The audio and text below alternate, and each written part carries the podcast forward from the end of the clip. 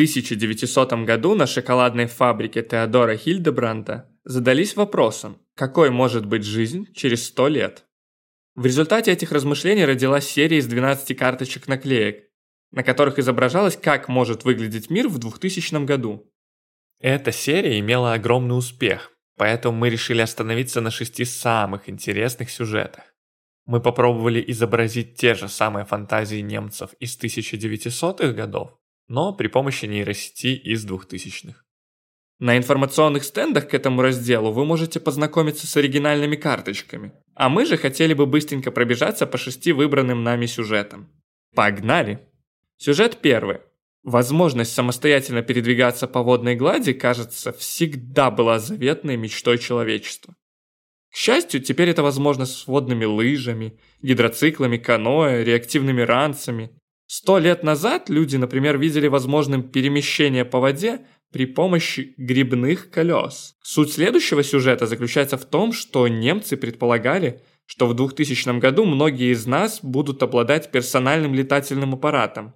Да, Карл Вильгельм Отто Лилиенталь считается одним из первых людей, успешно совершивших полет на летательном аппарате.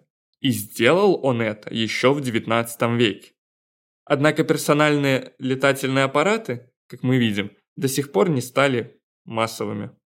Идем дальше. Следующее предсказание гласит, в 2000-х годах будут существовать машины для создания хорошей погоды. Действительно, методы воздействия на погоду и климат уже проходят испытания. Сегодня, например, используется облачная вакцинация, которая предназначена для предотвращения штормов или вызывания дождя в засушливые регионы. Итак, что за загадочная субмарина на очередном изображении? А это пример подводного корабля для туристов. Предполагалось, что туристы садятся в небольшой корабль и могут наблюдать за подводной жизнью через большие оконные стекла. То, что ранее предназначалось только для военно-морского флота или морских биологов, теперь могут испытать и туристы. Хотя современные подводные лодки выглядят немножко по-другому, нежели предполагали немцы сто лет назад. Однако во многих курортных регионах вы можете отправиться в путешествие на лодке со стеклянным дном. Предпоследнее предсказание предполагает существование крытых городов. Ни буря, ни ливень, ни град, ни другие погодные явления не могут навредить такому городу. Ведь дома защищены прочной крышей.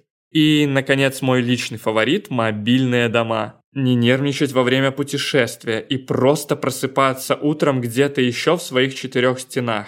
Видимо, сто лет назад именно так это и представлялось движущийся многоквартирный дом, который тянет по рельсам паровоз. Сегодня такой передвижной дом, вероятно, назвали бы мобильным домом. Так что это видение будущего не так уж и надумано.